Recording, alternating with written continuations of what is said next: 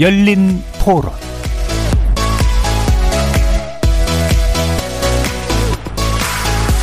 안녕하십니까. KBS 열린 토론 정준희입니다.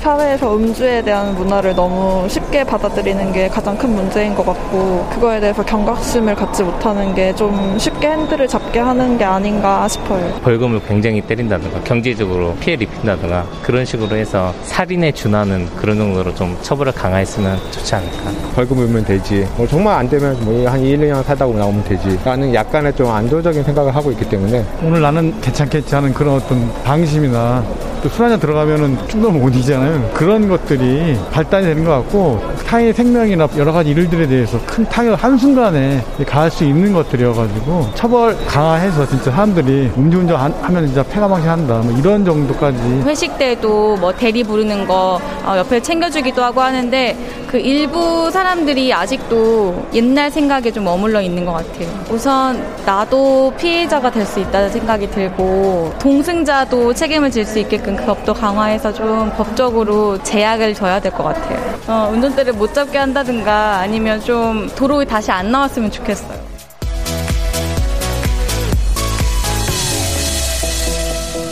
거리에서 만나본 시민들의 의견 잘 들어보셨습니까? 오늘 토론 주제는 연이은 음주운전 사고, 윤창호법 더 강화해야 하나입니다. 음주운전으로 인명피해를 낸 운전자에 대한 처벌 수위를 높이고 음주운전 판정 기준을 강화하는 내용 등을 담은 이른바 윤창호법이 시행된 지 1년이 넘었지만 음주운전 문제 좀처럼 개선될 여지가 보이지 않고 있습니다. 게다가 최근 들어서는 오히려 음주운전 사고가 증가하고 있다는데요. 코로나19로 인해 음주 측정이 어려울 거라는 오해 때문이라고 합니다. 국민적 공분을 자극하는 사건도 연이어 발생하고 있습니다. 지난 6일에는 엄마를 기다리던 6살 아이가 음주운전 차량에 치여 사망하는 어처구니 없는 사건이 발생했고요.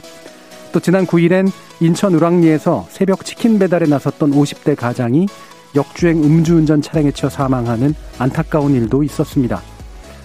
을왕리 사고의 경우 현행 면허 취소 수준을 훌쩍 넘는 혈중 알코올 농도 0.1% 이상의 만취 상태로 운전하면서 일어난 일인데다가 해당 차량의 동승자까지 타고 있었다는 사실이 알려지면서 제3의 윤창호법이 필요하다는 목소리에 힘이 실리고 있습니다.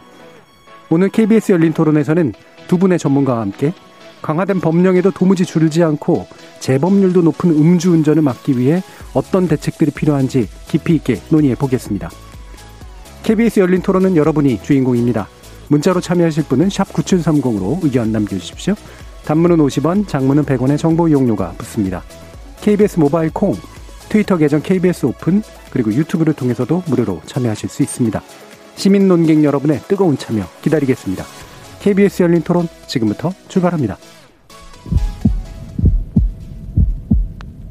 살아 있습니다. 토론이 살아 있습니다. 살아있는 토론, KBS 열린 토론.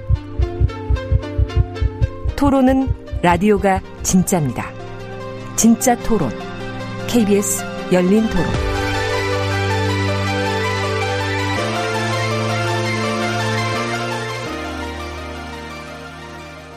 자, 오늘 함께 해주실 두 분의 전문가 소개하겠습니다. 도로교통공단 미래교육처 송수연 차장 나오셨습니다. 네, 반갑습니다. 도로교통공단의 송수연입니다. 자, 그리고 한국형사정책연구원의 승재현 연구위원 자리하셨습니다. 네, 안녕하십니까. 자, 일단, 어, 윤창호법에 대해서 뭐 다들 아시긴 할 텐데, 음, 이게 이제 윤창호법이라고 부르지만 사실은 구체적인 법령이 따로 있는 거잖아요. 네네. 어, 이게 이제 강화된 지가 그래도 1, 2년 이렇게 된 상태인데 어떤 내용인지 한번 좀 알려드려야 될 것 같긴 간단하게 합니다. 예, 말씀드리겠습니다. 어, 첫 번째는 윤창호 제1법이라고 예. 하는데요. 구체적인 법령은 특정 범죄 가중 처벌 등에 관한 법률이고 음. 어, 종래에는 이제 위험 운전 치사 상죄라고 해서 이제 음주로 인하여 운전이 곤란한 상태에서 운전을 해서 사람을 죽이거나 사람을 다치게 만들었을 때 음. 처벌하는 건데요. 종래 같은 경우에는 사람을 사망에 이르게 했을 때는 1년 이상의 징역이었는데 그걸 사망하게 되었을 때 형을 올렸습니다. 네. 자유를 완전히 박탈할 수 있는 무기부터 음. 하한을 이제 1년에서 3년으로 올려서 무기 또는 3년 이상의 징역으로 만들었고 사람을 다치게 했을 때는 옛날엔 10년 이하였어요. 10년 이하라면 미니멈이 한 달밖에 안 되거든요. 네. 1개월에서 10년인데 음. 그거를 올려 서 하한을 1년 그다음에 음. 상한을 15년, 1년에서 15년 으로 이제 올렸는 게 음. 이제 흔히 말하는 윤창호 1법이 음. 되는 것이고 이제 윤창호 제2법은 도로교통법이 이제 개정됐는데 음주운전의 수치가 먼저 바뀌었습니다. 예. 종래에는 0.5가 면허 정지 수준이었는데 0.03으로 그걸 음. 낮추었고 또한 면허 취소 수준도 저 면허 그렇죠. 면허 취소 수준도 이제 0.1에서 0.08로 예. 낮추면서 음주운전 횟수가 증가가 되면 그 횟수에 따라서 가중 처벌하게 되는데 종래는 세 번 이상 예. 되었을 때 한해서 이제 기본적으로 1년에서 3년이었는데 지금은 두 번만 음주운전을 해서 적발하면 2년에서 5년으로 음. 바뀌었고 그다음 음주운전 수치에 따라서 그냥 벌금형이 아니라 지금은 징역형이 다 촘촘하게 규정되어 있습니다. 예. 그래서 제가 이제 말씀드렸을 때 이제 윤청호 그러니까 제3의 윤청호법이라고 말, 말해지는 음. 게 1법, 2법이라고 하는 게 이제 일단 지칭이 됐었기 때문에 네네. 세 번째 법 내지 뭐 기존의 법령에 대한 어떤 개정이 필요한지에 대한 논의가 아마 오늘 진행될 것 같은데요.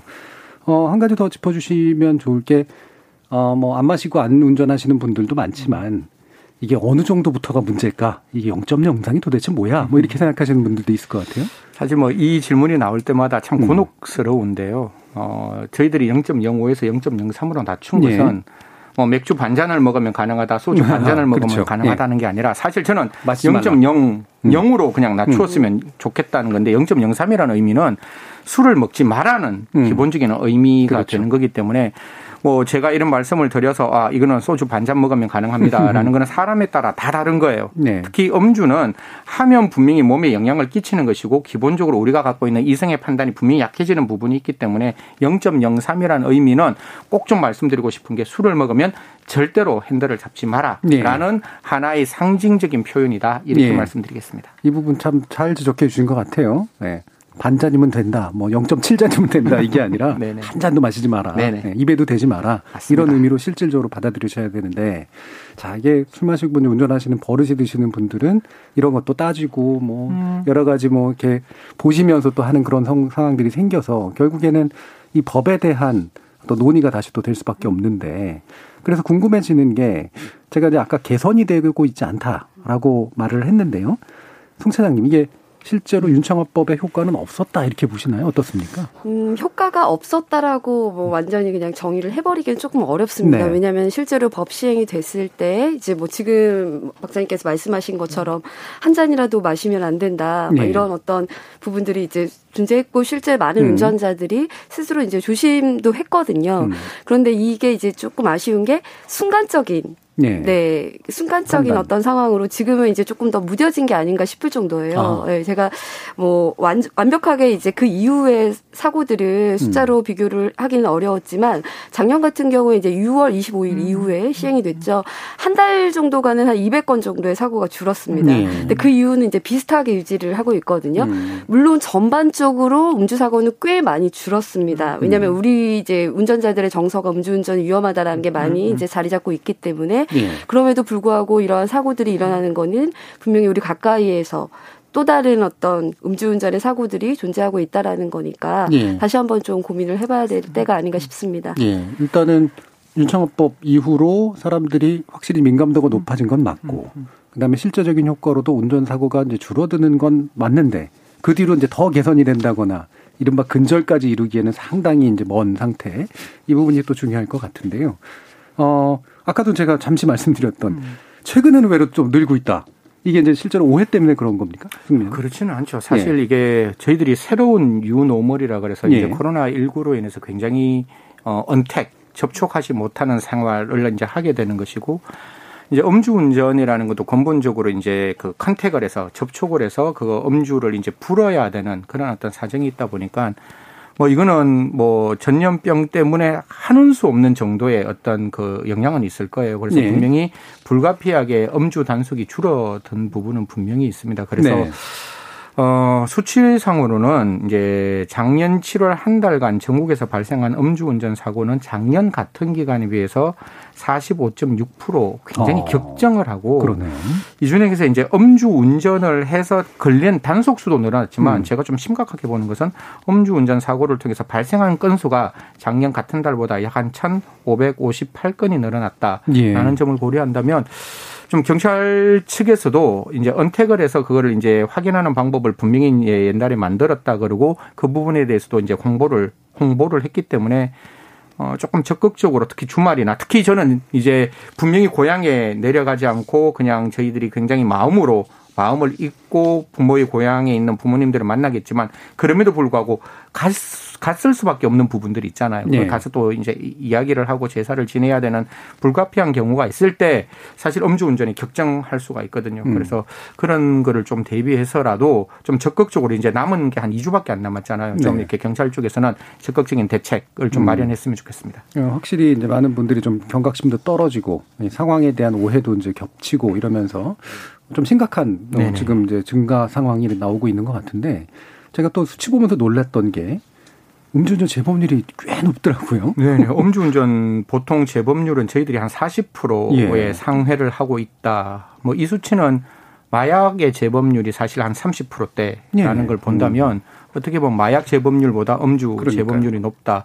전 두 가지 측면에서 좀 말씀드리고 음. 싶은 거예요. 그러니까 이 음주에 대한 약간의 관대한 그렇죠. 생각들도 있고 음주 운전은 사실 습관이기 때문에 음. 한번 하면 자기 통제가 발생해서 또 운전할 수 있다는 자신감 때문에 음. 술을 먹고 운전하는 그런 어떤 개인의 문제도 있지만 사회적인 시스템의 문제에서 마약을 하면 분 치료를 해야 되는 게 분명하다. 네네. 치료해줘야 돼. 이건 치료 받아야 돼. 음. 이렇게 나오는데 음주를 습관적으로 하시는 분들은 이 부분에 대해서 잘 인지를 못 하시는 거예요. 내가 음. 치료받아야 되는 것이고 내가 이로부터 어떤 그 음주를 단절했을 때 내가 어떠한 행동을 해야 되는지에 대한 어떤 치료 혹은 교육 이런 게 조금 미진하다 보니까 어떻게 보면 음주 운전의 재범률이 생각보다는 매우 높다 이렇게 음. 생각하고 있습니다. 예, 마약류 사범보다 높다 이 부분이 참 충격적인데 마약류는 말 그대로 중독성 때문에 끊고 싶어도 끊지 못하는 일들이 많아서 충분히 짐작이 갈 만한데 결국 이 차이를 만들어내는 건 음주에 관대한 문화. 음. 그 다음에 이게 그 자기가 한 번 저지른 이후에 이제 사회적 시선이라든가 또 이제 관리라든가 이런 게안 음. 되고 있다라는 게 확실히 비교 요인인 것 같아요. 네네.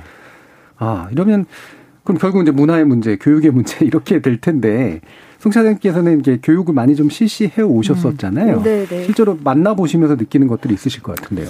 음, 일단은 지금 한 가지 또 저희가 고민해야 될게 예. 지금 뭐 재범률 얘기했는데 이건 이제 단속된 기준이니까 실제로 단속 안 된 것까지 하면 그렇죠. 엄청날 수 있습니다. 그렇겠네요. 네. 네. 네.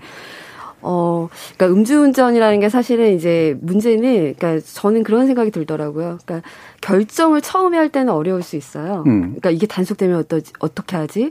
사고 나면 어떻게 하지? 뭐 이런 두려움을 갖는데 실제 그게 행동으로 옮겨졌을 때 위험과 마주하진 않습니다. 어떤 순간에는. 음. 그러니까 이제 뭐냐면 혼자는 음. 위험할 수 있지만 뭐 사고의 상대가 있거나 단속이 있거나 이렇게 바로 그러니까 행위 자체가 그런 걸로 연결되진 않아요. 그렇죠. 네. 그러다 보면은 대부분의 운전자들이 내가 해봤는데 별로 문제가 없더라. 음. 라는 것들이 다음 결정은 조금 빠르게, 음. 다음 결정은 또 쉽게, 그렇죠. 네, 네, 하다가 반복적으로 하다가 단속되고 음. 사고를 경험하게 이제 하는 순간들을 음. 맞이하거든요. 음. 그렇게 되면 이제 조금 늦어버리는데 사실 그렇게 되기 이전에 우리가 하지 말아야 된다라고 얘기하는 그 원인들을 좀 빨리 만날 수 있는 상황. 음. 예를 들면은 음주운전 하면은 많이 단속이 된다거나, 음, 음, 네, 네, 음. 뭐 아니면 뭐 사고는 사실은 어떻게 할 수가 있는 건 아니니까. 네. 네, 어쨌든 그 행위에 대한 좀 처벌이라든지 이런 어떤 본인들이 두려워하는 것들을 좀 쉽게 마주할 수 있는 상황이 되어야 되는데 그게 아직까지는 조금 음. 음. 부족하지 않나라는 생각이 들고요. 그걸로 인해서 오히려 본인들의 행위 자체가 굉장히 어 나는 재수가 없었다, 뭐 이렇게 운이 그렇죠. 안 좋았다, 뭐 이렇게 예. 생각하는 경우들이 있기 때문에 조금 안타까운 면들이 있습니다. 예. 네. 실제로 이제 했는데 안 걸린 게 특이한 상황이어야 되는데. 그렇죠. 그렇죠? 네. 아, 안 걸리다가 걸렸네. 아, 네. 뭐 이렇게 되는 네, 네, 네. 그런 심리를 만드는 거. 네, 그렇죠? 그렇습니다. 음. 네, 네. 그럼 실제 교육 같은 건 어떤 건 실시하나요? 어, 실제 음주 교육은 다른 법규 위반하고 다르게 조금 세분화되어 있기는 합니다. 예. 이제 총 세 가지 반을 운영을 하고 있는데요. 이제 처음 단속되신 분들이라고 하죠. 예, 음. 그분들은 일단 뭐 6시간 정도 교육을 받으시고요. 이외에는 이제 8시간의 교육을 받고 어 3회 이상부터는 저희가 집단 상담을 포함해서 지금 우리가 언급했었던 음주 문제를 같이 해결하고자 하는 그런 내용들을 포함해서 교육을 운영을 하고는 있습니다. 음. 네. 이런 교육 같은 거에 혹시 참여해 보신 적은 없으시죠? 아, 예, 제가 진짜 술을 정말 한 잔도 못 먹어서 이게 예. 뭐 사실 그럼에도 불구하고 제 주위에 계시는 분이 음주운전으로 사망을 하셨어요. 어, 사실 이제 예. 어, 친정에 이제 갔다 오고 음. 이제 사거리에서 서가 있었는 차가 이제 정차 있었는데 음. 뒤에서 덤프 트럭이 이렇게 받았는데 덤프 트럭 운전하시는 분이 차가 이렇게 추돌되는 상황도 모르시더라고요. 어. 그냥 이렇게 음주를 하셔서 그냥 툭 뭔가 올라와 예, 있는 예. 그런 모습에서 어, 되게 이렇게 마음이 아팠는 게 지금도 그 자녀들 두 분이 계시는데 음. 저희들이 아무리 잘 그 아이들을 배려하고 같이 이렇게 보담고 나가더라도 걔들 눈빛에서 진짜 제대로 부모로부터 케어 못 받았다는 그 약간의 네. 그 상실감이 분명히 눈에 배어 나오는 부분이거든요. 그래서 그런 것 때문에 제가 음주운전을 이렇게 목숨 걸고 막으려고 하는 건지도 모르겠지만 음. 사실 저는 국민들이 가지고 있는 시각이 굉장히 중요하다고 봐요. 저희들이 범죄를 억제할 때 국민들이 음주 운전을 했는 사람에 대한 생각을 어떻게 가져갈 것인가. 예. 사실 음주를 하고 난 다음에 이건 뭐 약간 죄송스러운 말씀일 수 있는데 굉장히 용서도 관대하다라고 나오거든요. 예. 사회 지도층에서 음주 운전을 했는데 어느 순간에 그 지위를 그대로 유지하고 있고 예. 또 어떤 그 고위직의 감에 있어서 과거에 그냥 뭐 음주 운전하는 게 무슨 문제야 라는 시각들을 네. 좀 전반적으로 좀 바꾸어야지만 음. 아 이게 음주운전하면 내가 미래에 생각하고 있는 미래 지향점에도 분명히 문제가 되는 것이고 음. 그다음에 이런 음주운전을 했을 때 사회적으로 받을 수 있는 나의 어떤 그 비난 의 정도를 고려할 때 약간의 음주운전에 대한 억제 효과가 더더욱 주어지지 않을까 그렇게 생각합니다. 예. 그 이게 사실 우리 사회가 또 특히 명예형에 네. 굉장히 좀 민감한 네, 네. 사회잖아요. 네. 그래서 이 부분이 그래서 관대한 문화라는 게 정말 문제가 되는 게 이게 명예를 훼손시키지 않게 된단 말이에요. 음주운전을 네. 하고 나서도 네, 주변에 다 끄덕끄덕하고 아유 뭐 그래 너도 운전 운이 안 좋았구나 이렇게 되니까 이런 명예의 뭔가 아, 이 부분이 상당한 흠결이 되고 정말 다시는 도덕적으로도 하지 말아야겠고 네네. 실제로 그래야겠다라는 생각이 들게 만드는 게 되게 중요한데 설득되는 느낌이 좀 드세요? 교육하고 하시면? 음, 이거는 이제 조금 다릅니다. 왜냐하면 사실 예. 음주운전은 진짜 처음에서 단속이 되신 분들도 있고 뭐 여러 상황이긴 하거든요. 예. 뭐 오신 분들이 다 저희의 설득에 음. 이제 뭐 전혀 뭐 음. 교육적 효과가 없다라고 보기는 어렵고요. 네. 이제 다만 저는 이제 좀 그런 거는 같아요. 그러니까 일단은 음주운전의 수준들이 사실은 조금씩 다르거든요. 음. 그러니까 예를 들면은 우리가 이제 진짜 처음으로 뭐 한두 잔 음. 하고 한 물론 절대 안 되는 행위지만은 일단은 뭐 남들이 봤을 때 어 안 되는 행위지만 행동이 개선 개선이 가능한 수준이 있고 네. 또 이제 사실은 정말 본인이 운전한지 모르고 음. 운전대를 잡으시는 경우들도 있어요. 음. 근데 이제 그 수준에 따라서 또 본인들이 경험한 거에 따라서 차이는 있는데 조금 지금은 안타까운 게 뭐냐면 단순히 교육이 횟수로만 지금 운영을 하고 있고 음. 교육반을 구분하는 데 음. 있어서 음. 그리고 그걸 기준이 5년 이내로 하거든요. 예. 그러니까 5년 이내에 처음이냐, 5년 이내에 음. 두 번째냐, 세 음. 번째냐. 근데 사실은 처음 음주운전을 했다고 하더라도 뭐 음주 상태가 너무 심하게 막 만취운전인 경우도 있고 음. 처음에 단속도 아니지만 사망사고로 바로 연결된 경우도 음. 있고 음. 어떤 상황에 따라서 조금 다르게 차별적으로 접근해야 음. 이제 좀 어느 정도 그 설득의 힘, 교육의 음. 힘이 조금 더 힘을 발휘하지 않을까라는 생각이 들고요. 음. 현장에서 뭐 아예 그분들이 뭐 교육을 받았을 때 뭐 반응이 없다 그런 거는 아닙니다. 뭐 또 와서 받으시는 분들마다 약간 차이는 있고 예. 어떤 분들은 태어나게 그냥 익숙하게 음. 받고 가시는 분들도 있고요. 그거는 조금 상황에 따라서는 예, 다르고 있습니다. 네. 음. 그럼 그렇게 교육을 시키거나 그럴 때 확실히 인적 요인, 뭐 배경적 요인, 네네. 네. 뭐 상황적 요인 되게 이제 다양할 것 같은데 네네네. 네, 네. 그거를 이제 교육을 그렇게 구체적으로 이렇게 할 수, 하기가 좀 아직까지는 어려운 이유는 교육 체계의 문제인가요? 아니면 뭐 인력이라든가 이런 식의 어떤 문제인가요? 음, 일단은 교육 제도는 상당히 많이 바뀌었습니다. 네. 왜냐하면 제가 처음에 이제 음주운전 하신 분들 만났을 때만 해도 뭐 정지냐 취소냐로만 구분이 됐었던 거를 이미 횟수로도 이제 구분을 하고 있고 음. 여러 가지 어떤 제도적으로 저희들이 정비를 해놓은 상황이긴 하, 거든요 음. 그런데 이제 방금 말씀드린 것처럼 음주운전도 수준이 다르고 그 수준에 따라서 어떻게 교육적인 처방이라면 조금 차별적으로 다루어져야 되는데 음. 이게 이제 그 구분을 해서 교육을 음. 하는 어떤 현장의 상황들이 적절치 않고 또 이제 그 전에 제도적으로 제가 말씀드린 것처럼 한 번의 단속이라도 뭐 과한 음주를 했거나 음. 어떤 위험 행동을 했으면 음. 이게 이제 당신은 처음이지만 상담을 좀 할 필요가 음. 있다 있다라든지 예. 아니면은 뭐 단순하게 했을 때는 그냥 뭐 어, 강의식만 들어도 충분히 개선이 된다라든지 이렇게 좀 차별적으로 접근을 해야 되는데 그게 이제 구분을 하는 제도적인 장치가 지금은 음. 조금 미흡하다는 생각이 들고요. 뭐 해외 사례들처럼 뭐 단순히 단속이 돼도 혈중압 농도가 많지다 하면은 네. 뭐 예를 들어서 음주 습관에 문제가 있으니 음. 이 부분에 대한 좀 확인 절차가 필요하다라든지 뭐 이런 어떤 그 개개인마다 조금씩 어, 다른 것들을 반영할 수 있는 좀 그런 환경이 음. 좀 되면 더 네. 좋지 않을까라는 생각을 하고 있습니다. 예. 네. 뭐 제 이 생각이 맞는지 모르겠습니다만 이제 이를테면 그 촉법소년 관련된 논의할 때도 비슷한 느낌 같은 게 들었는데 되게 이제 기준이 일괄적으로 마련이 돼 있는데 네, 네. 사실 어떤 아이는 정말 문제가 있고 어떤 아이는 사실은 개선 여지가 굉장히 높은데 이런 뭔가 개선의 가능성들을 높여나가는 방향으로 하려면 결국은 세부화된 네. 어떤 접근법들이 이제 필요한 네. 거잖아요. 심리 치료부터 그렇죠. 해가지고. 네. 네. 그래서 뭐 음. 저는 뭐 한 가지 조금 저 교육 제도가 너무 잘 네. 되어 있지만 사실 아까 제가 처음에 모두에서 말씀드렸다시피 이게 분명히 정신질병적 요인이 음. 있다면 음. 지금 뭐 한 제가 이것도 한 7, 8년 전부터 주장을 해가 왔던 거고 이제 일정 부분 법안에도 좀 들어왔는데요.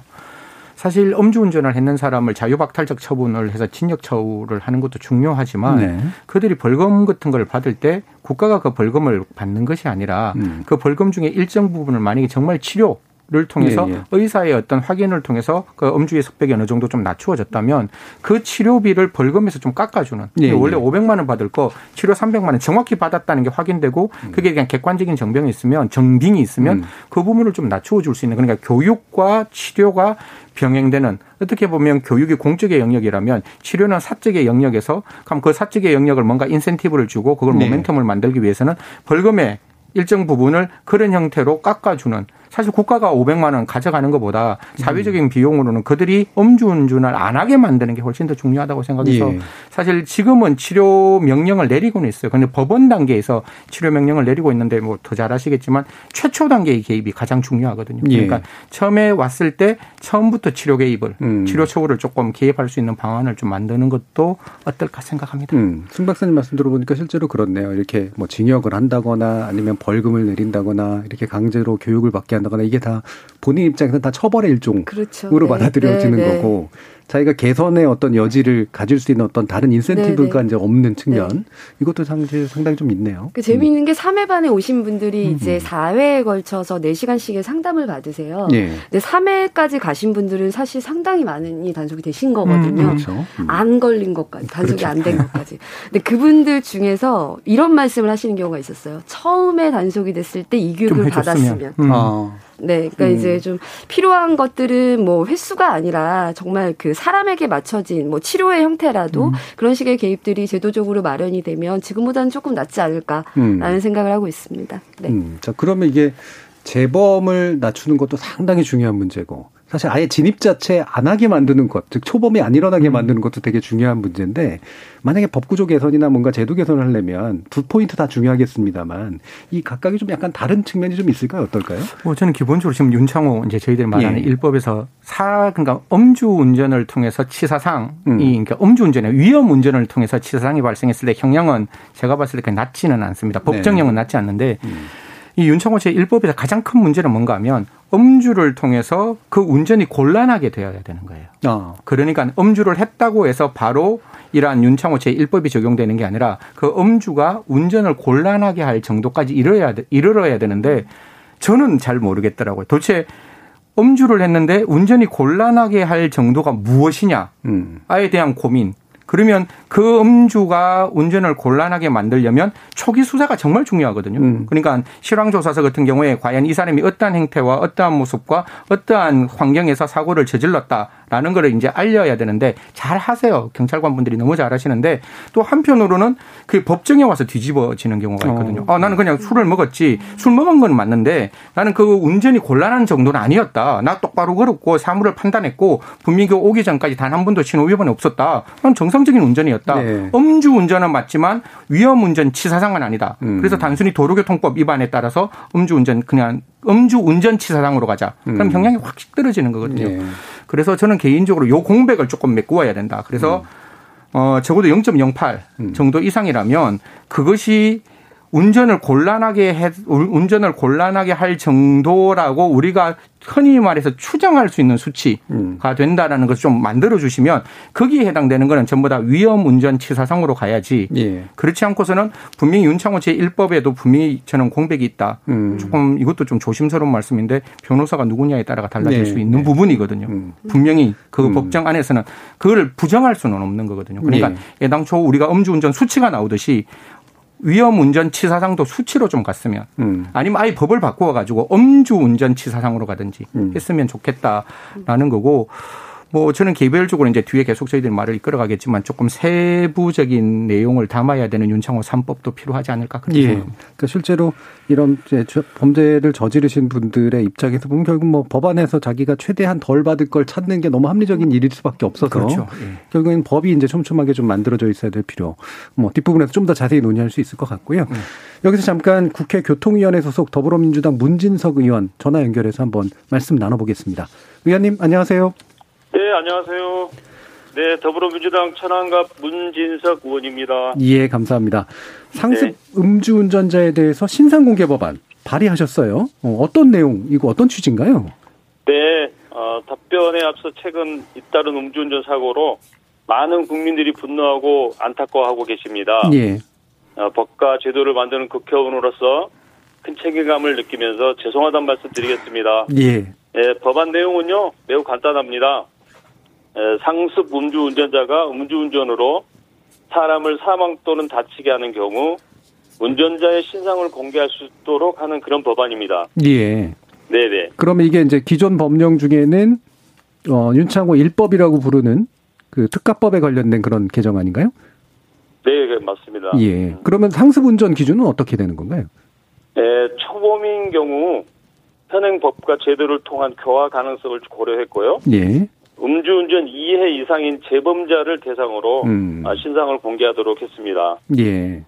그러면 이게 이제 확실히 현재와 같은 문제들을 보시기에 윤창호법의 기존의 어떤 것들을 고치지 않고서는 문제 개선이 불가능하다 이런 판단을 좀 하셨나 보네요. 네, 맞습니다. 아, 2018년 윤창호법 통과로 음주운전 사고가 점차 아, 줄어드는 추세는 맞습니다. 아, 문제는 음주운전의 높은 재범률입니다. 예.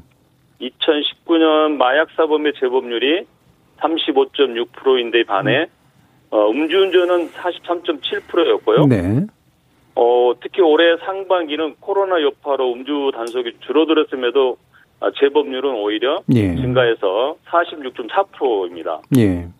다시 말해서 음주운전이 마약보다 좀 더 중독성이 강하다고 말할 수 있을 것 같은데요. 예. 그래서 어, 드리는 말씀인데 어, 윤창호법인 진역형, 벌금형, 광화만으로는 음주운전 재범률을 낮추는 것은 한계가 있다고 보여지거든요. 네. 그래서 보통 강력 범죄자들은 어떤 형사처벌보다 신상 공개에 대해 굉장히 두려워한다고 합니다. 예. 어, TV에서 보셨을지 모르지만 을왕리 사고 운전자도 어, 구속영장 심사 때 두껍고 긴 검정색 패딩으로 꽁꽁 싸매쳐 출석, 출석하는 걸 어, 예. 어, 보면서, 아, 역시 두려워하는 자기 신분이 노출되는 걸 두려워하는구나 예. 그런 생각을 했습니다. 예. 아무래도 저희도 이제 아까 논의 나눌 네. 때 이제 이런 한국 사회는 이런 명예, 음. 자신의 명예가 드러나는 그래서 훼손될 수 있는 그런 가능성들에 대한 두려움이 있는 것 같은데 반대 네네. 논의도 없진 않은 것 같아요. 그러니까 저도 뭐 심정적으로는 신상국에 필요할 것 같은데 이게 네네. 혹시라도 기존의 어떤 법령과의 충돌이라든가 인권 내지 인격권에 관련된 이런 문제들은 음. 좀 없을까 싶은 우려도 있거든요. 그래서 저는 이제 음주운전이 단순 범죄가 아니고 예. 어, 사회적으로 무거운 범죄라는 것을 좀 각인시킬 필요가 있어 어, 보인다고 생각하거든요. 예. 그래서 신상 공개는 뭐 아, 인권을 지키는 것이 대단히 중요한 일이긴 하지만요. 어, 한 가정의 행복보다 우선할 수 없다고 생각합니다. 음, 예. 어, 법안 발의 이후에 저희 의원 사무실로 어, 금년 4월에 가족을 잃고 지금도 정신적으로 장애를 앓고 계시는 유족분이 꼭 법안 통과시켜달라고 장문의 편지를 보내주시기도 했고요. 예. 어, 음주 운전자를 예비 살인자라고 하면서 꼭 법안을 통과시켜달라는 많은 사람들이 전화를 주셨어요. 예. 그래서 사회적 논란이 있는 만큼 어, 법안이 통과되기까지 조금 여유가 있습니다. 시간적으로. 예. 그래서 많은 의견을 좀 들으면서 음. 진행하도록 하겠습니다. 예. 어, 충분히 또 의견 청취도 하시면서 실제로 네. 억울하신 분들에 대한 어떤 감정도 충분히 이해할 수 있는 그런 어, 장이 열리길 좀 바라는데요. 관련해서 네, 또 네. 어, 의원님께서 발, 발의해 주신 법안 외에도 뭐 다른 네, 어떤 네. 법안 장치들에 대해서도 한번 좀 의견을 여쭙고 싶은데 네. 뭐 예를 들면 이제 음주운전 방지를 근본적으로 하는 방법은 결국 차 자체가 움직이지 않게 하는 시동이 안 음, 걸리게 네, 하는. 방법 아니냐 이게 네. 19대 국회에서도 이제 발의가 됐었다가 이제 결국 통과가 안 됐는데 네, 어, 네. 이거는 어, 이후에는 또 어떤 방식으로 좀 전개될 것 같으세요? 네, 말씀하신 대로요. 음주운전 방지 장치 도입은 19대 국회뿐만이 아니고요. 예. 18대, 19대, 20대 국회에서도 예. 계속 발의되고 논의됐습니다. 근데 어, 필요성은 공감하지만 적용 대상과 예산 문제 등 몇 가지 이견이 있습니다. 예. 그래서 이러한 문제들을 좀 정리하고요. 어, 음주운전 방지 장치 도입 법안도 다시 예, 제가 추진할 생각입니다. 예. 예, 그래서 삼, 상습 음주운전자 신상 공개와 음주운전 방지 장치 도입 법안을 음. 함께 상정시키고 관련 기관이나 전문가 의견 그리고 국민 여론 등을 수렴해서 법안을 어, 적극적으로 한번 추진하도록 그렇게 할, 할 생각입니다. 예. 어, 그래서 또 지금 을왕리 사고, 어, 이 문제가 어, 국민적 공분을 나타내고 있는데 또 대마 네네. 피우고 운전한 해운대 운전자 사건도 좀 있었고요. 그래서 야, 이 네네. 면허 재발급 관련해서도 뭔가 제도를 바꿔야 되는 거 아니냐. 이런 식의 의견도 네. 좀 나오고 있거든요. 어떻게 보시나요? 사실 그 면허 재발급을 막는 것으로 해결될 것 같지는 않습니다. 예. 왜냐하면 어, 기억할지 모르시겠지만 모르겠지만 2018년에 어, 뮤지컬 배우 손승원 씨 뺑소니 사고가 있었지 않았습니까? 예, 예. 아, 이미 상습적으로 음주운전을 에, 해왔고요. 면허가 취소된 상태에서 운전을 했던 그렇죠. 것이잖아요. 예. 그래서 면허 재발급을 말고도 이 무면허로 운전을 할 소지가 있지 않습니까? 네. 그래서 음주운전자들은 그 상습적 음주운전자들한테는 신상 공개를 통해서 어, 집원 사람들이 이 사람은 상습 음주운전자라는 걸 좀 인지하도록 하고 운전을 못하도록 하고 음주운전 방지 장치를 통해 음주운전 가능성을 사전에 차단한 것이 어, 필요하지 않는가 이렇게 생각합니다. 음, 예, 알겠습니다. 그럼 또 을왕리 사건에 관련해서요. 이 동승자 네네. 문제가 있잖아요. 물론 네네. 이거는 이제 뭐 의원님께 직접 여쭐 부분은 아니긴 합니다만 그냥 견해를 들어보고 싶은데 예. 음주운전 방조죄 혐의 적용 여부 지금 경찰이 이제 검토 중이라고 하는데 어떻게 네. 보시는지요? 에, 아, 음, 수사가 좀 진행돼서 정확히 말씀드리는 것 좀 어렵긴 하지만요. 네, 네. 보도에 따르면 음주운전 방조죄가 아닌 음주운전 교사죄 적용도 가능한 상황이 아닌가 이렇게 생각하고요. 어, 예. 예. 어, 동승자 측의 회유 정황도 보도가 되고 예, 있잖아요. 회유 문제 나오죠. 예. 네네. 한 가정이 파탄 난 만큼 음. 좀 보다 무거운 책임을 지는 방향으로 정리되었으면 한다, 정리되었으면 하는 생각입니다. 예.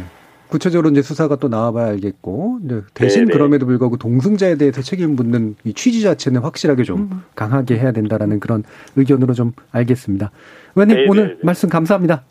네, 고맙습니다. 예, 앞으로도 국회에서 많은 수고 부탁드리겠습니다. 지금까지 더불어민주당의 문진석 의원이었습니다. 자, 이렇게 이제 문진석 의원이 이제 그 신상 공개 관련된 그런 법안도 내시고, 그다음에 뭐 그 시동 장치 관련된 법안도 같이 준비하겠다라는 말씀을 주시긴 했는데요. 구체적인 내용들 아마 견해는 또 뒤에서 2부에서 좀 자세히 들어볼 텐데, 아까 승 박사님은 말씀 이미 해 주셨지만, 기존에 이제 윤창호법 안에 이제 허점들이 좀 있다. 전반적인 개선이 필요하다라는 그런 견해셨잖아요. 예.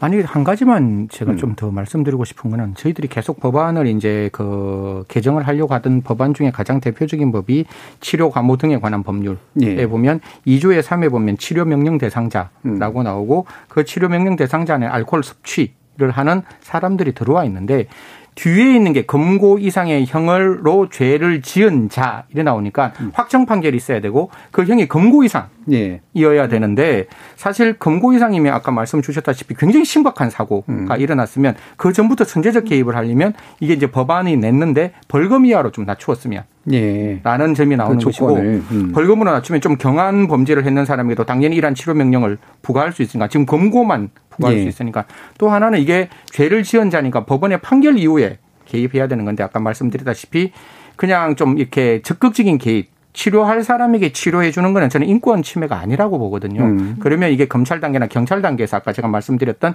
치료 초우 개입이 좀 적극적으로 될 수 있는 음. 그런 어떤 단계를 좀 만들었으면 사실 법안 발의를 했었는데 검찰이나 경찰은 행정기관이지 사법 판단을 하는 기관이 아니기 때문에 거기서 어떤 프리바게닝 형태의 어떤 아까 벌금을 낮추어 주면서 네. 치료하는 게 음. 조금 부적절하다 이런 의견들이 음. 있었는데요. 음주운전은 방금 문진석 의원님이 말씀 주셨다시피 한 가정을 파괴하는 범죄라면 좀 적극적인 좀 고려가 필요하지 않을까 생각합니다. 예. 송세현 박사님 어떻게 보세요?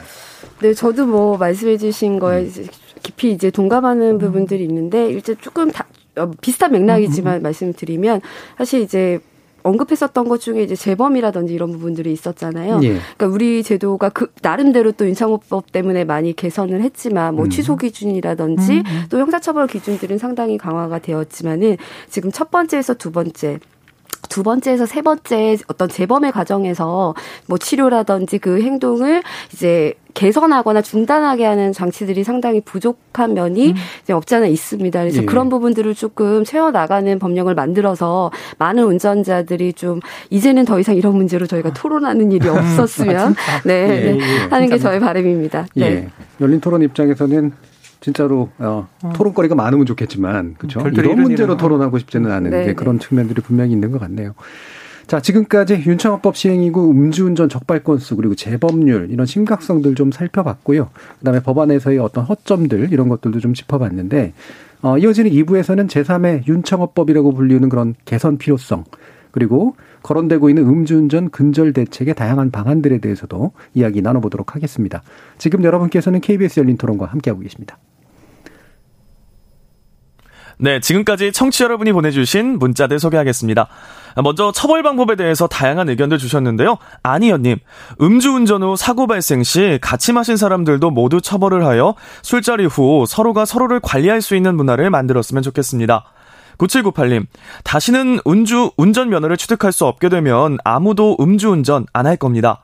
2636님, 재산 몰수하면 됩니다.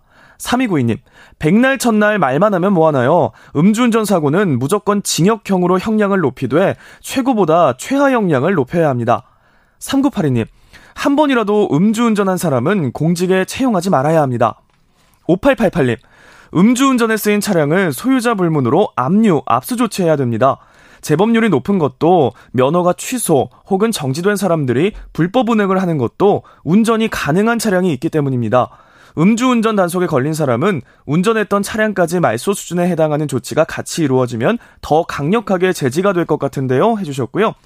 박세영님, 음주운전은 하는 사람이 계속하는 겁니다.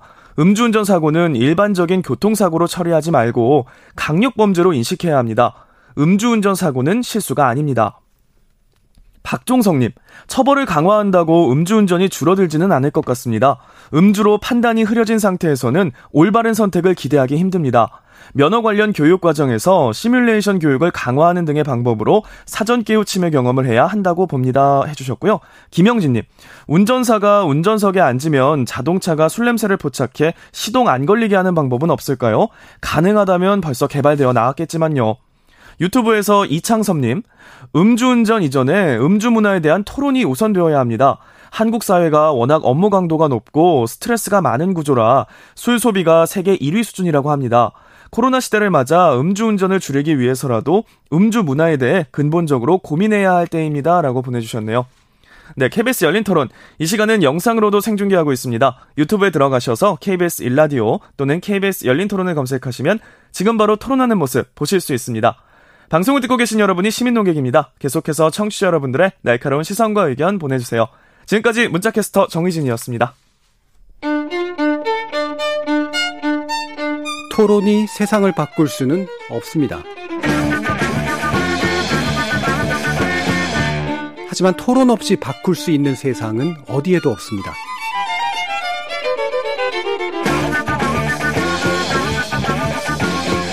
세상의 선한 변화를 갈망하는 당신. 정답이 아니라 질문의 힘을 믿는 당신. 우리 KBS 열린 토론에서 만납시다.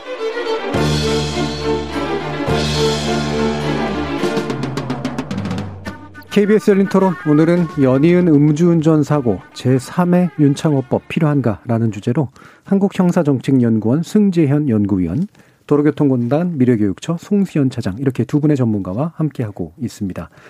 자 이제 2부에서는 여러 가지 대책 그래서 좀 더 근절할 수 있는 그런 방안들에 대해서 이야기 나눠볼 텐데요. 어, 많은 분들이 이제 의견 주실 때 되게 좀 강한 의견들을 많이 주실 정도로 이제 공분들은 되게 높아져 있는 상태인데 일단 너무 관대한 판결들이 나오는 거 아니냐라는 음. 지적이 음. 좀 많이 있어요. 승재 연구님 실제로 이런 경향들이 있는 건 맞나요? 어, 뭐 이제 저희들이 법정형이라는 게 있고 판사들이 선고하는 형량이 예, 있는데 진짜. 사실 법정형은 굉장히 높이 올라와 있죠. 그게 음. 왜냐하면 국회의원들께서는 형량을 높이는 것이 어떻게 보면 가장 국민들로부터 음. 이제 박수 받을 수 있는 그렇죠. 지지받는 것이고 음. 결국은 또 판사된 입장에서는 선고를 하는 입장에서는 그 피고인과 변호인 그다음에 주위의 여러 가지 사정들을 고려하면 하나 정도는 또 봐줄 수 있는 그 삶의 어떤 그 스토리가 있으니까 그러다 보니까 그 괴리가 너무 심한 거예요. 법정형에서는 네. 이 정도의 형량을 요구하고 있는데 선고형은 그에 비해서 특급시 부족하다 보니까 도대체 판사들의 성인지 저 양 저 음주운전에 대한 인지 감수성이 음. 얼마나 낮으냐 이렇게 나오는데 저는 어 2007년인가요? 이제 양형위원회가 만들어지고 요번에 이제 양형위원장이 새로 오시면서 저는 굉장히 큰 박수를 좀 드리고 싶은 게 예. 이제는 조금 국민의 법 감정에 맞는 양형 기준들이 조금 나오는 듯해요. 사실은 좀 이것도 외람된 말씀인데 옛날에는 판사들의 그법 감정에 맞는 양형 기준이었다면 음, 음. 이제는 국민의 법 감정 그리고 공정하고 객관적 양형이 나오는데 디지털 성범죄에 대해서 29년 3개월을 예. 부과한다. 그건 제가 봤을 때는 참 박수 쳐 드리고 싶은 일인데 이러한 어떤 음주운전 치사상죄에 대해서도 결국 종래에 있던 양형 기준을 많이 음. 올리 올렸어요. 그래서 어 아까 제가 말씀드렸다시피 그냥 단순히 음주를 하는 것은 이 범죄에 적용되지 않고 그 음주를 통해서 운전이 곤란하게 되어서 그 곤란함을 이유로 사람이 사망에 이르게 되었을 때 기본적으로 이제 2년에서 5년 기본 형량이 이렇고 네. 좀 가중하면 4년에서 8년 그리고 뭐 특별 양형인자 지금 청취자들은 조금 어려울 수 있는데 진짜 심각한 어떤 불법을 저질렀을 때 그걸 특별 양형인자라 그래서 음. 그게 두 개 이상 있으면 12년까지 선고할 수 있도록 예. 만들었는데요. 물론 올렸다는 점은 저는 박수 치고 싶은데 법정형에 무기가 있잖아요. 음. 무기 또는 3년 이상이면 양형 기준이 20년 이상 25년 정도가 나와야 무기형을 선택할 수 있는데 12년 12년이면 조금 외람된 말씀 또 드리는데 죽었다 깨어나도 무기형 못 나오거든요. 예. 그러면 진짜 요번에 그 피해자의 눈물 어린 절규, 나의 아버지가 아무런 잘못 없이 덧없이 유명을 달리하신 그 가정의 입장을 생각한다면 정말 12년 이라는 거는 조두순이 12년 받았을 때만큼의 형량이 조금 약하지 않느냐. 예. 그러니까 절대로 음주운전은 어떤 귀책 사유에 있는 피해자가 아니라 정말 하등의 귀책 사유 없는 어떠한 잘못도 없는 피해자의 가정이 한순간에 풍비박산될 수 있는 음. 사정을 고려한다면 조금 이 부분에 대해서는 지금도 형량을 올려서 좋지만 조금 더 전향적인 어 형량을 올렸으면 좋겠다라는 거고 어 제가 그 버지니아 양형위원회 양형위원장을 만났을 때 양형위원장이 네. 이런 말을 하더라고요. 세상은 발전하고 발전하는 그 세상 속에서 새로운 양형인자들은 언제든지 도출할 수 있다. 음. 근데 양형 기준은 변화하지 않으면 그 양형 기준이 죽은 양형 기준이다. 음. 양형 기준은 분명히 새로운 양형인자를 반영하고 거기에 따라서 변화해야 된다. 그래서 이번 그 음주운전, 그러니까 위험운전 치사상에서도 우리 양형 기준에서 이렇게 말을 했어요. 죄질이 매우 불량한 경우 상한을 이탈해서 선고가 가능하다라는 게 나와 있기 때문에 판사님들은 좀 적극적으로 이 부분 절대로 주저하지 마시고 양형 기준 이탈해서 그 피해자의 목소리를 담는 게 절대로 네. 나쁜 게 아니거든요. 음. 그러면 피해자의 목소리를 담을 때 어떤 양형 기준을 고려해서 나는 형량을 이탈했다라고 적극적으로 밝히심으로써 사후에 양형 기준이 바뀔 때 그게 고려될 수 있는 상황을 좀 만들었으면 좋겠습니다. 네. 뭐 아시는 분들은 물론 아시겠지만 이런 법정형이라고 아까 말씀 주셨던 법에 규정돼 있는 게 실제로 왜 이렇게 자꾸 낮게 나와 그러면 사실 알고 보면 실제로 작동하는 건 양형 기준이기 때문에 그런 네네. 거고 양형 이제 구체적으로 이제 정해 놓은 것들이 있는데 이번에 김영란 전 대법관이 이제 또 위원장으로 오시면서 예, 예. 많이 개선되는 그런 측면들을 분명히 제가 조남을 조금 밝히기가 꺼려서 예. 안 밝히 김영란 예. 진짜 예, 예. 너무너무 어, 존경합니다. 예. 그래서 국민 감정은 좀 많이 좀 그래도 일치되나 그럼에도 불구하고 이제 판사가 어, 재량의 어떤 범위를 쓸 때 이게 좀 적극적으로 쓸 수 있는 그런 네. 수준까지는 아직은 좀 아닌가 아니냐 이제 이런 지적을 좀 해주셨어요. 어, 우리 송 박사님은 이런 양형 기준의 변동이나 이런 것들은 어떻게 또 보시나요? 사실 이제 그 지금 언급해 주신 것처럼 이게 음. 그 제가 생각했을 때 가장 큰 문제가 되게 큰 어떤 범죄 상황 뭐 살인이라든지 음. 뭐 정말 유괴라든지 음. 정말 모두가 놀라게 할 만한 그런 상황과 다르게 음. 음주 사고는 이제 정서적으로는 정말 안 된다고 하지만 너무 가까이 있다라는 그렇죠. 거예요. 네. 네. 그게 가장 큰 문제거든요. 음. 그렇기 때문에 우리가 더 이런 부분에 대해서 좀 처벌도 강화하고 이제 뭐 다시는 이제 어떤 이런 상황을 만났을 때 아 이게 정말 큰 문제가 되는구나를 좀 인지를 시켜야 되는데 그게 아니라 뭐 처음에 딱 단속됐을 때 벌금 얼만큼만 음. 하면 내가 얼만큼만 감당하면 되지라고 하는 아주 그 일상생활에 어떤 굳이 순위를 두면은 핫 이슈가 되는 그런 범죄 사실과는 다르게 네. 아주 그냥 평범한 상황이라고 자꾸 사람들이 가까이에서 생각을 하는 것 같아요. 음. 하지만 아까 문자에서도 이렇게 우리가 음. 어떤 의견들을 받아봤듯이 이미 이제 그런 단계는 넘어서고 있기 때문에 지금 뭐 수막사님이 말씀하신 대로 조금 더 우리가 다른 시선으로 바라봐야 음. 될 음. 상황을 마주하지 않았나라는 생각이 듭니다. 네. 그러니까 뭐 아까 이제 무기 얘기도 하셨는데 그러니까 이런 살인자 같은 경우도 사실 무기가 많이 나오는 건 아니니까 예. 완전한 일급 살인에 막 계획적이고 네, 악의적이고 네. 막 아주 잔인하고 이런 것들이 이제 적용되는데 아직까지도 이제 그 생각하기에는 음주운전으로 인해서 일어난 사망 사고가 그 정도인가 뭐 이런 생각도 음. 분명히 있는 것 같고 많은 분들이 또 아직도 내가 혹시라도 음주운전자가 된다면 음, 이라는 전제를 그렇죠. 또 이제 깔기 네. 때문에 보통 내가 살인자가 된다면 이렇게는 잘 안 하는데 그렇죠. 이런 상황들이 확실히 가지고 있는 문제점들이 좀 있는 것 같아요. 몇 가지 이제 더 짚어봐야 될 것 같은데 일단 음주운전 방조죄. 요 부분 이것도 이제 처벌이 강화되어 있는 상태이긴 하지만 더 강화돼야 된다 이렇게 보시나요? 음 사실 이게 음주운전 방조라고 국민들이 많이 이렇게 접하고 계시는데 사실 음주운전 방조라는 제명은 없습니다. 어, 어 그게 도로교통, 예, 도로교통법 148조 이 음주운전을 했는 그 음. 사람을 도와줬을 때 음. 우리는 그거를 방조범이라고. 말하고 음. 방조범은 형법 총 그러니까 형법 총칙상 예. 법정형을 무조건 2분의 1 깎아줘야 되는 네. 거예요. 예. 그러니까 방조범도 사실 양형에서는 언터처블이죠. 음. 음. 무조건 방조가 되면 무조건 2분의 1 깎아줘야 되는 거니까.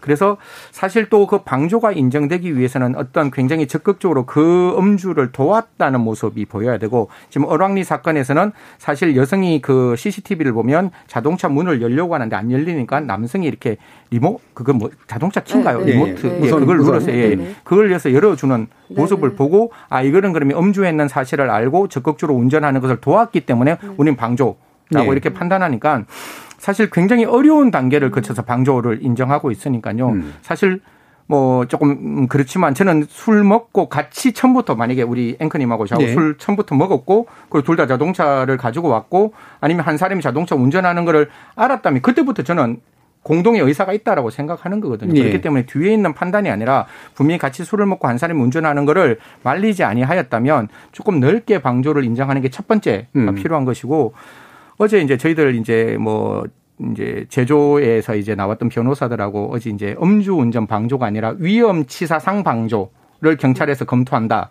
사실 이게 윤창호 일법 예. 위반에 대한 방조를 음. 하는데 이게 과실의 방조는 불가능하거든요. 미래 시대에 내가 어떤 과실 범죄를 일으킬 것을 제가 옆에서 도운다?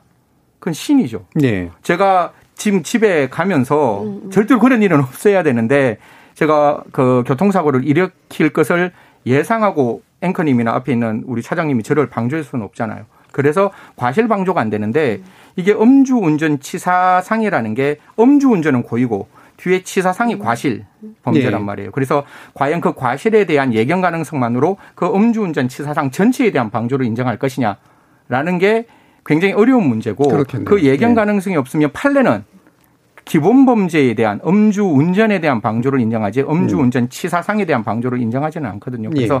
이런 부분도 법리적으로는 이렇게 복잡고 어렵고 답답하고 화나지만 좀 심플하게 그런 음주 운전을 건절하려면 새로운 구성 요건 음. 좀 만들어서 뭐 제가 이런 얘기하면 넌 도대체 사람을 처벌하려고 형법 공부를 했냐 뭐 이러는데 음주는 저는 건절해야 된다가 예. 제 신념이라서 음. 좀 그런 부분들도 국회에서 좀 적극적으로 들여다봤으면 좋겠습니다. 음. 그러니까 이제 이런 치사상과 같은 이제 과실에 대해서는 예견 가능성도 사실 굉장히 떨어지고 네 이를테면 이제 뭐 타락, 뭐 해락뿐만이 아니라 사고를 나게 뭔가 만드는 어떤 날, 나는 것을 예견하고 그러니까. 키를 줘야 되는 거니까 분명히 예. 이 남성은 그런 얘기 안 할 거라고 이런 네. 것은 그냥 내가 키를 줬지 이 운전자가 과연 교통사고 날이라는 점을 내가 예견했냐? 난 예견 못했다. 그 남성은 그렇게 말하잖아요. 오히려 이 여성이 직접적으로 운전하고자 하는 그 의도가 있어서 내가 키를 줬는 거지. 나는 절대 네. 그런 어떤 아, 그 상황 자체가 기억 안 난다 그러는 거죠. 음. 기억 안 난다라고 말하기 때문에 그 예견 가능성 제가 봤을 때는 음. 이론상 가능해도 과연 법원에서 그걸 받아들이기는 정말 검찰 하고 경찰이 잘 해야 된다 음. 생각합니다. 음, 법이 구체적으로 이렇게 정의해 주거나 뭐 적극적으로 뭔가 규정해 주지 않으면 사실 이 부분은 진짜로 적용이 굉장히 음. 어려울 것 같긴 하거든요. 이 방조의 문제 같은 것도 좀 어떻게 생각하세요? 사실 이제 지금 뭐 음. 되게 그 법리적으로 잘 설명을 해 주셨는데 음. 그러니까 현장에서의 목소리를 들으면은 그 부분에 대해서 경찰분들도 굉장히 공감을 하지만 이게 이제 그 단속이라든지 이런 것들이 쉽게 얘기하면 뭐 가이드, 가이드라인이 명확한 게 음. 아니기 때문에 네. 뭐라고 정리를 하기가 어려운 부분도 상당히 존재할 겁니다. 음. 그래서 이제 두 가지 관점에서 말씀드리면 다 그런 것들을 이제 적극적으로 우리가 처벌을 하거나 또는 음. 이제 어떤 위법 행위이기 때문에 뭐 단속을 하거나 음. 이렇게 하려면은 말씀하신 대로 명확한 가이드라인이 좀 필요할 네. 것 같고요.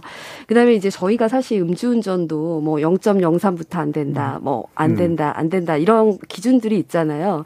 지금 일반적으로 우리가 방조죄, 아 그래 그게 굉장히 안 좋은 거야 쉽게 얘기하면. 근데 그런데 이게 어떤 게 방조야라는 거를 네. 일반적으로 시민들이 잘 알 수 있는 사항은 그러니까요. 아니고요. 네.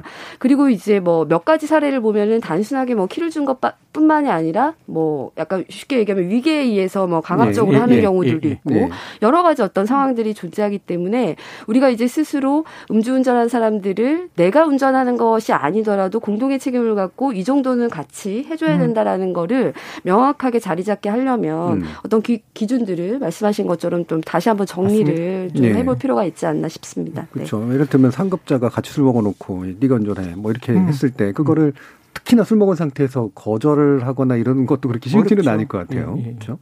방조라고 하는 문제라든가 이런 것들 참 굉장히 복잡한 문제라서 좀 논의가 좀 구체적으로 진행이 돼야 될 것 같긴 한데 또 한 가지 지금 지적돼야 될 게 아까 이제 문진석 의원께서 이제 신상 공개 방안 음, 언급하셨잖아요. 이 부분은 어떻습니까? 조심스러운 입장이세요? 어떠세요? 음, 어, 이 부분에 대해서 참 많은 생각을 해가 네. 왔었는데요. 사실 디지털 교도소에 음. 관련된 문제 그렇죠. 그리고 우리가 음. 성범죄자 알림이 이에 관련된 문제 음. 이 신상 공개라는 게 사실 두 가지 측면에서 이제 나타나는 거잖아요. 한번 기소 전에 사람의 얼굴을 알리는 것, 그다음 기소되고 난 다음에 확정 판결의 어떤 효과로서의 사람의 얼굴을 알리는 것이 있는데 기소되기 전에 사람의 얼굴을 알릴 수 있는 건 딱 두 가지 법. 하나는 특정 범 특정 강력 범죄 처벌 등에 관한 법률 하고 음. 그다음에 성폭력 범죄 에 대해서 가능하고 그 내면의 면면을 살펴보면 이렇게 되어 있는 거예요. 그게 특정 강력 범죄여야 되고 그게 그치는 게 아니라 굉장히 잔혹한 음. 방법에 의한 어떤 범죄가 일어나야 되고 네. 그 범죄의 어떤 그 확신할 수 있는 증거가 명백해야 되고 그리고 그거는 오로지 공공의 이익에 맞게 국민의 알 권리에 맞게 이야기해야 되고 그 피의자가 청소년이 아닐 것. 네. 이렇게 굉장히 많은 단계를 주고 그것도 모지라서 심의위원회의 심의를 거쳐서 그 공개를 결정하고 음. 그 공개 결정했는 거에 대해서 그 공개 결정 당한 피의자는 법원에 항고를 해서 그거를 셧다운 시킬 수 있고 음. 요번에 그 엠번방 사건에서 네. 나왔잖아요. 제가 제일 처음에 지존파 사건을 봤을 때 그런 음. 거 없었습니다. 예. 그때는 그냥 그 언론에서 언론의 자율적인 판단에 따라서 그냥 그 사람의 얼굴, 이름, 나이 는 그냥 언론에서 자율적인 판단에서 나왔는 것이고 미국 같은 경우에도 아시겠지만 그냥 먹어샷 딱 먹어샷. 찍어서 그냥 예. 보내는 거예요. 다만 대한민국에서는 피의자 피고인의 인권의 문제에 음. 대해서 굉장히 많은 어, 관심을 두고 있습니다. 저도 1990년대부터 2010년대까지는 형사소송 절차의 피고인, 피의자의 권리가 반드시 보장받아야 한다라고 네. 이야기했는데 지금은 어느 정도 그 권리가 보장되어 있어요. 음. 그러면 나돈니버도소 음. 그것뿐만 아니라 이제 피해자의 목소리도 거기에 담겨져야 되는데 지금 피해자의 목소리는 전혀 예. 잘 담겨 있지 않거든요. 그렇게 바라본다면 음. 지금의 신상 공개가 너무 어렵다 보니까 지금 이런 법안들이 네. 나오게 되는 거죠. 그냥 이 법안이 사람이 사망했는 음주운전이라면 그냥 그 사람의 얼굴, 그 사람 이름, 그 사람의 나이 정도는 나오게 되었다면 좀 어땠을까라는 생각을 저는 가지고 있고 그래서 이런 법에 대해서 조금 한 번 정도 이렇게 전체적인 우리가 음. 국민들의 어떤 그 공감대를 형성할 수 있는 새로운 어떤 모멘텀을 좀 만들었으면 좋겠고 성범죄자 알림이도 딱 하나만 말씀드리면 성범죄자 알림이 이에 나오는 그 사진을 제가 이렇게 봐야 되는 거예요. 예. 그럼 저희 딸한테 보여주고 싶으면 그 저희 딸을 데리고 와서 그 사이트에 있는 얼굴을 봐야 되는 거예요. 음. 보고 기억하라고 이야기해야 되는 거예요. 예. 그리고 나가서 그 사람하고 만나서 그 사람이 보이면 도망가라 아니면 피해라고 얘기해야 음. 되는데 사진 한 번 보고 그 사람의 인적 동일성을 확인할 그렇죠. 수 있으면 저는 그 천재이거든요. 예. 그러면 예. 공부 안 해도 돼요. 음. 뭐 학교를 왜 보내요? 그러면 아버지의 마음에 음. 부모님의 마음에 제가 그 스크린샷을 해서 음. 그 아이에게 카카오톡을 보내면 그 유포거든요. 5년 이하 그렇죠. 20년. 예. 법. 법 위반이죠. 예. 음. 그래서 그런 부분들이 좀 바뀌어야 음. 지금 국민들이 생각하고 있는 피해자의 목소리의 권리 음. 그리고 그 수사를 당하는 피의자 피고인의 권리 이게 좀 같이 균형을 맞추어서 좀 나갔으면 음. 어떨까라는 생각을 합니다. 그러니까 이제 과거에는 이제 피의자의 권리라는 건 없어, 뭐 인권이라는 건 네. 없어 이런 게 너무 강했던 우리 사회의 문제였는데 그거를 그래서 민주화 이후로 쭉 강화하는 많이 많이 보완했죠. 지금 그렇게 만들어 놓은 법이 이제 피해자의 어떤 억울함이라든가 분노 이 부분을 이제 반영하기가 어려울 정도로 상당히 촘촘한 상태가 네, 됐다. 네, 네, 그래서 한번 좀 고민해 볼 때다라는 네, 네. 그런 말씀이시네요. 실제로 이제 저도 인권 문제라든가 이런 사생활 문제라든가 이런 거에 나오면 상당히 좀 제가 또 조심스럽죠. 어, 예. 어. 표현의 자유나 이런 걸 또 다루는 음. 사람이다 보니까 더더욱이나 이제 그런데 어, 그렇다고 또 감정에 따라서 움직일 수도 없는 노릇이고 예. 이제 그럼 어떤 것들이 좀 좋으냐? 예를 들면 뭐 법익이라고 하는 거는 결국은 이거를 이런 식으로 허용했을 때 공개로 허용했을 때 얻어질 공적 이득과 음. 그다음에 또 피해를 입을 것들 사이에서 이렇게 조율을 해야 되는 그렇죠 비교 역량을 해야 되는 그런 상태인데 참 고민이 되는 문제인 음. 것 같아요. 어떠세요, 성 박사님은? 저는 사실은 이제 어 정말 그런 생각을 했어요. 음. 아 정말 이게 효과가 있을까? 음. 근데 이제 왜냐하면 저는 너무나 가까이서 음주운전을 경험하신 분들을 만났기 때문에 네.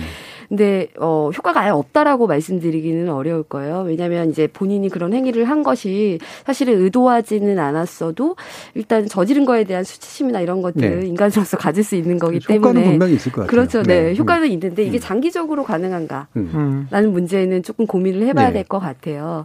그, 어 왜냐하면은 그뭐 쉽게 얘기하면 내 친구도 단속됐었어. 음. 어, 아, 뭐, 쉽게 있을 수 있는 일이라더라. 이렇게 치부해 버리면은 사실은 뭐 그래 순간적인 수치심은 있을 수 있지만 네. 지나면서 약간 좀 무뎌지는 그런 음. 상황도 존재할 수 있고요. 그 다음에 이제 중요한 거는 제가 말씀드린 것 그 계속 여러 번 말씀드렸고 또 같이 공감하는 문제이지만은 일단 어떤 피해가 발생이 됐을 때 그 피해자들은 사실 아무 잘못이 없어요. 그렇죠. 네. 네. 그리고 음주운전은 좀 다른 사고와는 조금 또 다른 문제인 게 뭐냐면은 그러니까 뭐 예를 들면은 도로에서 신호 위반이라든지 뭐 어떤 그 위반 위반 행위들이 있잖아요. 이런 거랑 다르게 이렇게 쉽게 얘기하면 방어 운전이 불가능한 운전 행위예요. 그렇죠. 무차별적인. 음, 네. 네. 그리고 사고가 나면 정말 특이한 게 음. 주운전을 한 사람보다 음, 네, 피해자들 네, 그런 부분들이 상당히 존재하기 때문에 이제 이런 결정을 할 때는 지금 언급해 주신 것처럼 이제 피해자들이 어, 그러니까 완벽하게 그 부분에 대해서 개운하게 뭐 치료가 되지는 않겠죠. 음. 그렇지만 뭐 그, 들이 이제 경험하는 선처 없는 그 아, 이 행위에 대한 책임 음. 이런 것들이 좀 존재해서 균형을 이루면 좀 음. 좋지 않을까라는 생각이 듭니다. 네, 그런 부분들이 제, 너무 어, 어, 배제됐어요. 어, 네. 그래서 이제 저희가 조금 더 논의를 이제 했으면 좋겠는 게 지금 결국 피해가 발생하고 난 다음에 이 범죄를 일으킨 사람에게 우리가 어떻게 재단을 할 것이냐. 예. 이 사람에게 신상을 공개하고 이 사람을 진역을 살리고 뭐 이 사람에게 뭐 여러 어떤 사회적인 제재, 음. 국가가 있는 제재를 부여하는 것.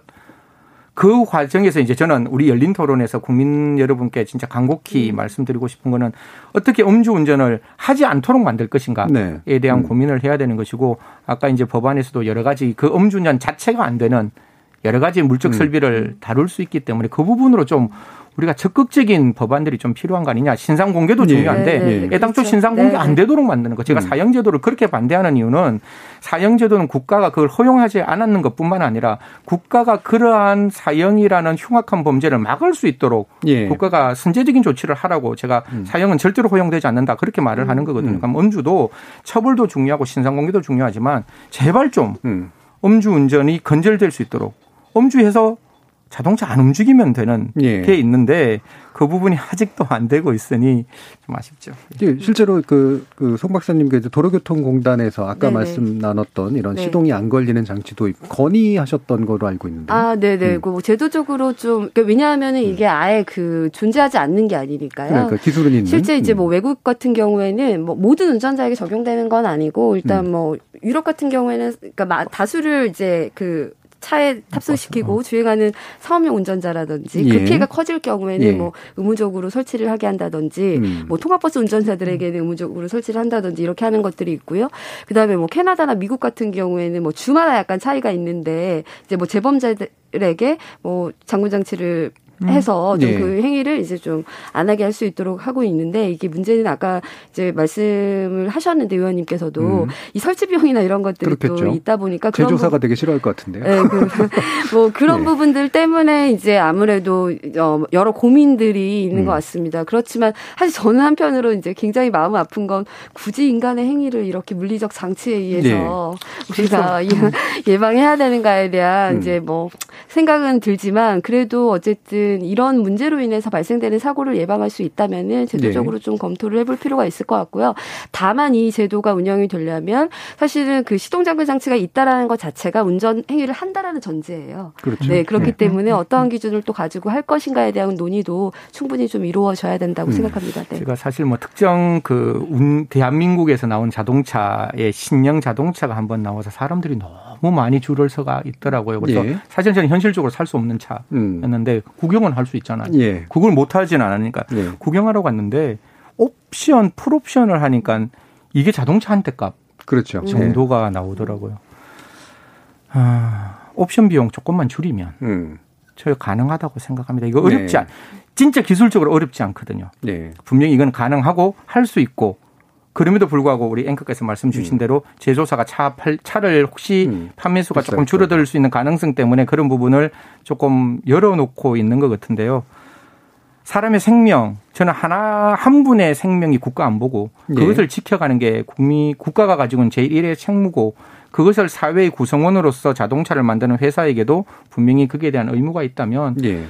이것도 언제나 저는 민주주의 사회에서 가장 중요한 것은 효율성과 신속성이 중요한 게 아니라 그 합의를 이끌어가는 소통. 예. 그게 비록 늦고 지난한 과정이지만 합의화되면 그것부터 추동력은 굉장히 큰 게 그게 민주주의라고 생각한다면 이런 부분도 좀 적극적으로 열어놓고 왜 이런 게 꼭 사고 나면 음. 이야기를 음. 하느냐. 국회에는 도대체 표안 되면 이야기 안 하느냐.